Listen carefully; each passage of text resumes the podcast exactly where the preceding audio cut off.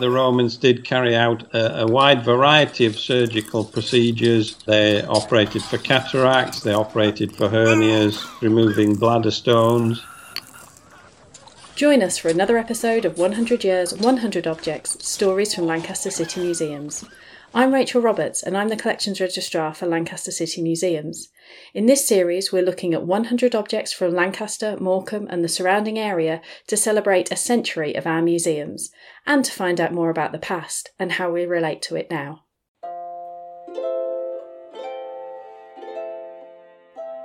In today's episode, we're going back to Roman Britain and inside the human body. We're looking at a small but intriguing object that may have helped save someone's life. Today's object is a set of Roman forceps.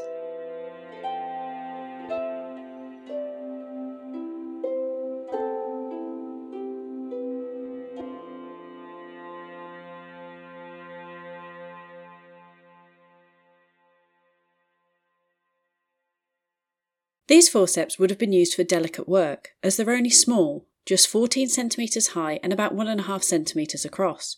They look very like modern cosmetic tweezers, with two arms connected at the top and slightly serrated sections on the inside at the ends which pinch together. They're made of bronze but are dark in colour due to tarnishing over the years, and have decorative moulding near the top. At the opposite end to the arms is a small curved section, which is serrated and decorated with a small cross shape. Since they look like an object still familiar to us now, when you look at the forceps it might be hard to guess their age or purpose. They were found amongst the Roman remains in Vicarage Field during excavations that took place between nineteen twenty-seven and nineteen twenty-nine, and there are some subtle details about them that tell us that these were probably used by a Roman surgeon. We spoke to Brian Rhodes, a retired surgeon, honorary lecturer at Lancaster University, and a lecturer with the Society of Apothecaries, to help us understand the full history of these forceps and what surgery might have meant in the Roman world. These forceps were found in the late nineteen twenties when there was an archaeological dig carried out by two professors from Liverpool, Professor Droop and Professor Newstead. These were found in one of the trenches in isolation. The fact that they're made of bronze is very useful in this situation because the instruments didn't corrode. Some of the Roman instruments that were made of iron, for example scalpels, did corrode, so very few of these survived, whereas a lot of the instruments that were made of bronze did survive. And the example in the Lancaster City Museum collection is a particularly fine example, and it has a very interesting feature of it, which I will come to, which helps us to determine that these were surgical forceps and not forceps used for other purposes, such as removing hairs. We know quite a lot about what they were doing surgically, partly from the finds of things like instruments and mosaics, et cetera, and also from archaeological discoveries such as the small hospitals that are located at some of the forts on Hadrian's Wall. There's not a lot of documentary evidence. However, there were two very prominent writers in the Roman period who both wrote about surgical subjects. One of them was called Galen. He was from Greek ancestry, born in a place called Pergamon, which is now in Turkey. He started his career as a surgeon to the Gladiators Arena in Pergamon. He practiced surgical procedures there. He went on to move to Rome and became a very prominent physician, working for two of the emperors and a number of notable citizens. And he wrote very prolifically, probably over three hundred books. About one hundred fifty of those have survived. And his writing about anatomy and surgery was influential for many centuries. It was only challenged in the fifteenth century onwards.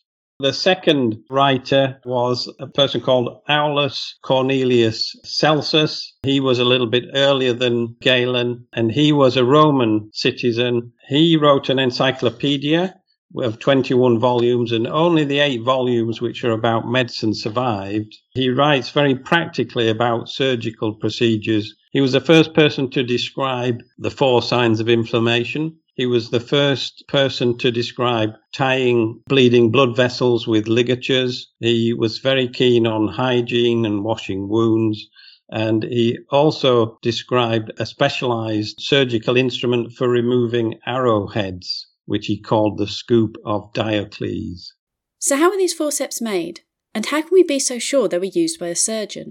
This is what is particularly exciting for me, because they're a really fine example of forceps, and I, I do believe that they are surgical forceps because of the design. I've recently been studying one of the major textbooks on surgical instruments from this period, written by Professor Lawrence Blickwiz, and it's called The Tools of Asclepius, and he describes a number of different surgical instruments, including surgical forceps that have been discovered. Forceps were a particularly common instrument for the Roman surgeons to use. If you look at all the surgical instruments discovered at Pompeii, for instance, over fifteen percent of them were forceps. Uh, the very term forceps is a Latin term. It comes from two words, formus, which is hot, and capere, which is to hold. The Romans were particularly good at making surgical instruments, and they mastered the three different techniques for making surgical forceps, including possibly the most difficult one, which is cutting the forceps out of a block of metal. The ones in the Lancaster City Museum collection have quite an intricate design. If you look at them, they've got six different sections. They're perfectly symmetrical. I think they were either cut from a block of metal, or it's possible that they were cast in a mould using a technique called the lost wax technique.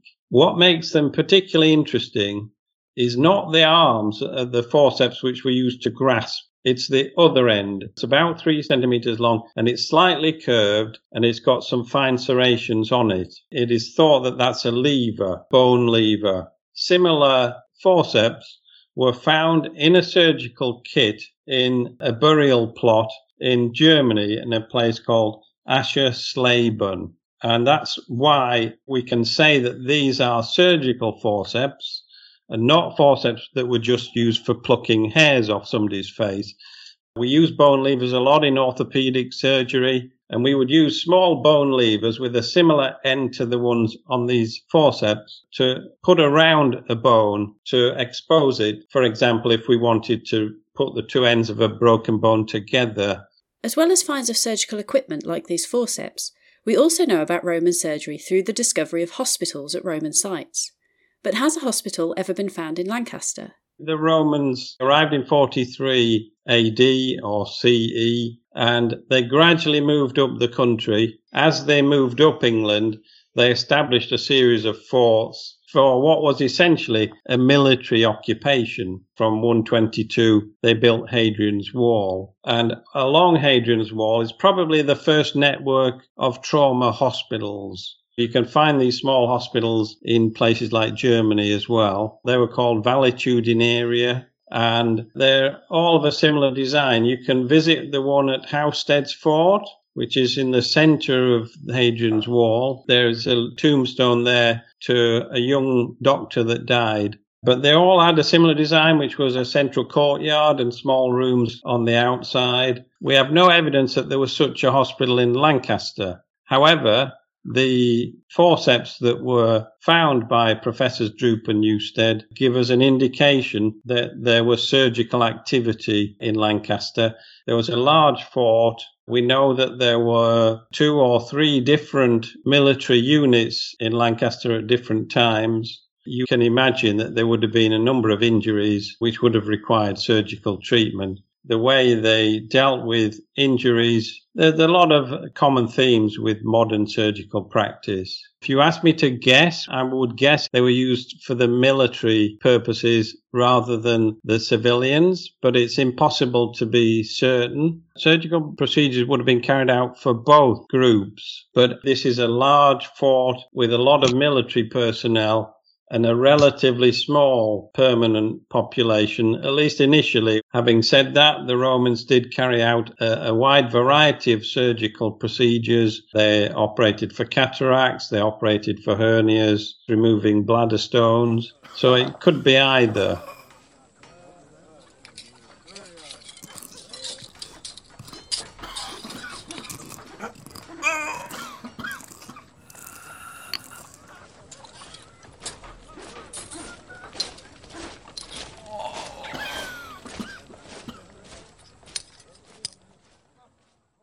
We wanted to know how Roman surgery fitted into the wider Roman beliefs about medicine.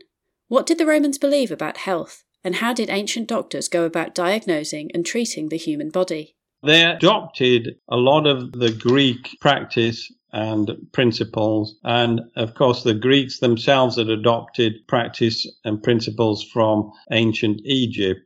So the Greek system involved the use of bathings. The Roman bathhouse that's in Lancaster would have had a healthcare aspect.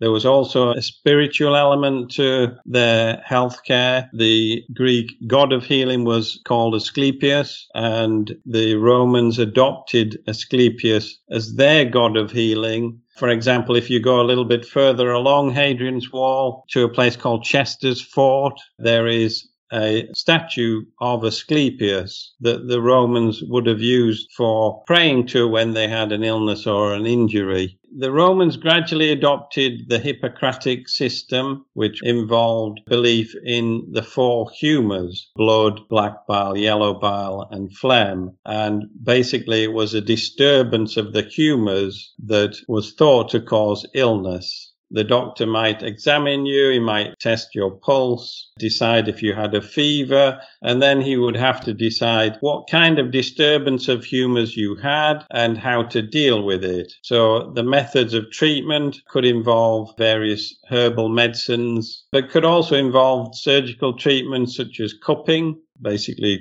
you took some blood into a cup from an incision. They also used dry cupping, which was applying a cup to the body. And the idea was that was it might draw one of these humours towards it. So they used a lot of sort of modern things, but they also had this, what you might describe as alternative medicine.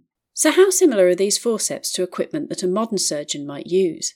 And are there any similarities between what a Roman might undergo on the operating table and procedures carried out today? If you looked at the end of these forceps with two arms, the sort of traditional end, if you like, they are very similar to modern surgical forceps. We would call these non-toothed forceps. The Romans also had toothed forceps, so that's at the grasping end. Forceps could have two teeth stuck out, and that allowed you to grasp things that are slippery, perhaps. A modern surgeon who's using forceps to hold something delicate, like an artery or an, a nerve or something, he would ask for some non-toothed forceps, like the Lancaster ones, and they might look quite similar. They wouldn't be made from bronze, they would be made from stainless steel. So the instruments the Romans use, some of them are very similar to modern instruments, bone levers, et cetera. On the other hand, obviously the way we practice surgery has changed a lot. If you went back to maybe the end of the eighteenth century, some of the techniques might be very familiar for the Roman surgeon. But by the end of the nineteenth century, we have introduced ether and chloroform as anesthetics. That made surgery a lot more comfortable. The surgeon didn't have to operate as quickly, and we could then develop new techniques. And of course, when Joseph Lister came along with antiseptics, then the great fear of infection was reduced considerably. But also this concept of bloodletting that had come from Greek times, that gradually disappeared as well. I mean, it is very strange when you look back at, for instance, at the Battle of Waterloo, where injured soldiers who were bleeding heavily had bloodletting performed as a form of treatment. It just seems really crazy. Thank you so much for tweezing out some more fascinating historical facts with us today. Why not listen to some of our other episodes, where we look at everything from keys to cleidonometers.